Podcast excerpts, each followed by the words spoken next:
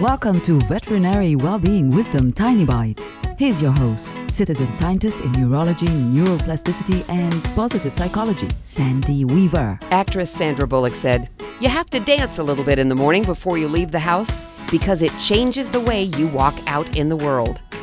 Dancing lightens your mood, literally puts a skip in your step, and floods your body with endorphins and dopamine.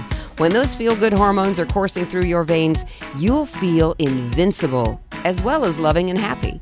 So instead of making a mad dash to the car, dreading traffic, and stressing about everything that has to get done today, dance a little bit. Then go take on the day.